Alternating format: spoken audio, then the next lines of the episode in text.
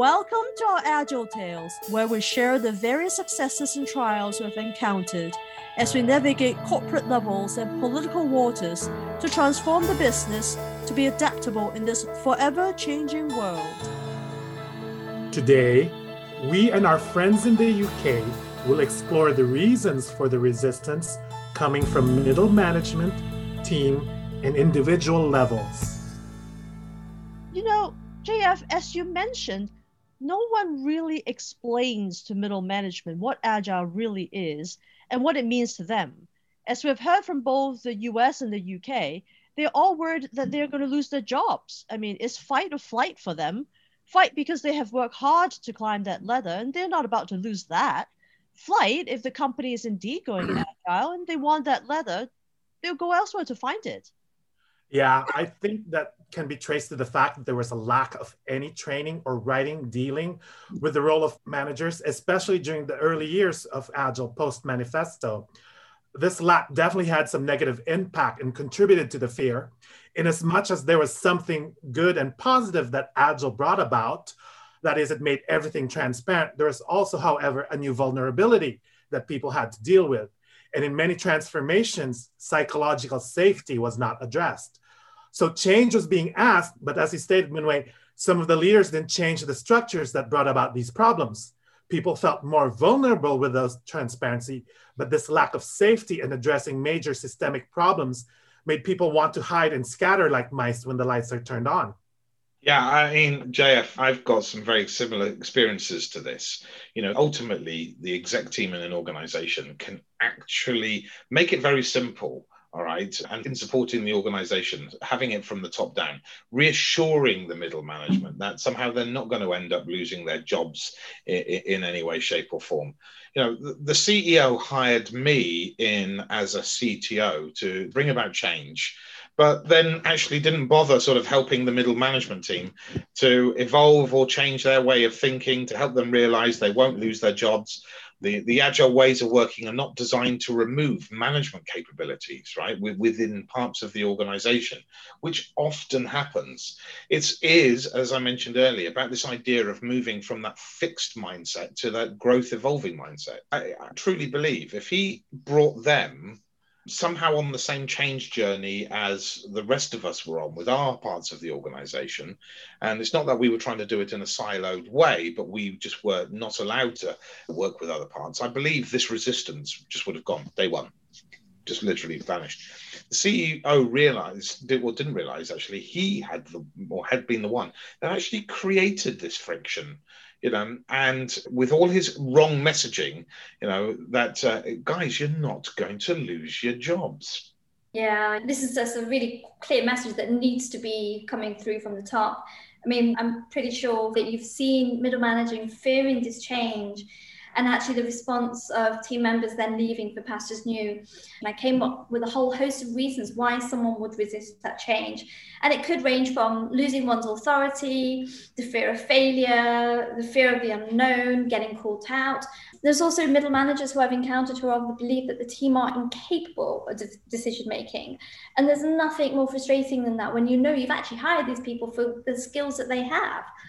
I mean, you got to feel sorry for middle managers because at the end of the day, they are torn between delivering their objectives to the exec team and also making sure that their teams are meeting those objectives and also not align and, that, and they're not aligning to the goals. And when they can't see the goals aligning to what they believe needs to be done, I think that's where the resistance kicks in because they've got their own agenda there.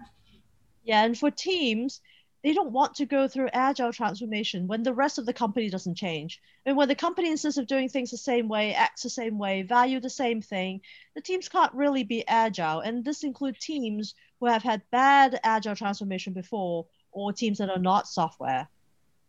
Yeah, over the years, I've also observed that this fear has been replaced with outright hostility to Agile because people went through traumatic transformations. There was a boom of consultants in the mid to late two thousands and early twenty tens, and these consultants overpromised and underdelivered. It even went beyond Silicon Valley because I remember having to sit down with my cousins when I was visiting the Philippines for the Christmas holidays. My cousins were working with the Philippine arm of a very well-known U S-based enterprise company, and I was dumbfounded with what they told me they were being asked to do. All they learned from these consultants flown in was process, process, process. And the process didn't even fit their context. The principles of Agile were missing. I had to spend a couple of hours sitting them down and unwinding what they were taught and reframe it to their context. And only then did it make sense to them. Yes, absolutely. Teams are not always taught the principles and considered not senior enough to attend such meetings. That's so frustrating. And it's really important to the senior manager to think that they are the ones that have to attend these meetings. That way teams are missing out. They're not able to contribute towards these decisions.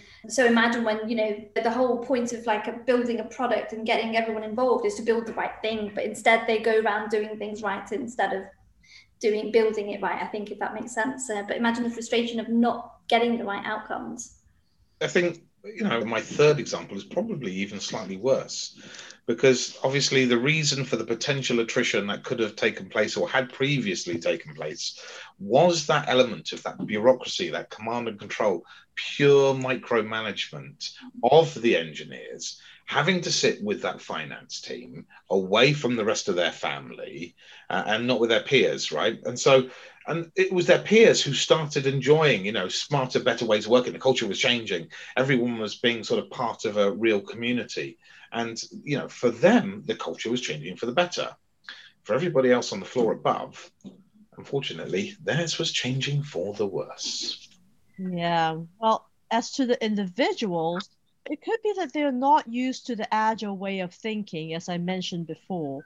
They're used to following established rules and structures, especially the Asian cultures. So they don't know how. But there are also others who just don't want to think. They want to be able to say, I have done what you asked of me. Now I can go home. Leave me alone. Oh, my God, yes. I actually had something similar where we actually had, and forgive me for saying this, we had a bit of a lazy architect who'd been hiding away from doing any work at all. I think he'd been there about two, three years. And denied all Agile ceremony invitations. He declined each and every one of them. And my suspicion was that he was scared of getting caught out. Daily stand-ups at the end of the day did not let, during daily stand-ups, he just wouldn't let, he wouldn't attend, basically. By hiding behind this resistance, he felt that, you know, he didn't have anything to add in terms of the value that he didn't really give, because he wasn't doing anything. While he was new to Agile ways of working, he believed that in- inviting entire teams to a meeting was just nonsensical, because the reality was it was his non-contribution that he was afraid of being called out, which led him to actually becoming a resistant manager in himself. And we he, he did get found out, because for every daily stand-up he had, he was repeating the same work time and again, and then you could start to see a pattern of behavior there. So it was an interesting uh, thing. I mean, at the end of the day, I was just trying to make it very clear, we're not here to catch you out. We're here to get work done. So, you know, quite an awkward conversation to be had with them. Needing to be collaborative rather than everything else. Look, let's go just back to my last point. My example one that I shared earlier.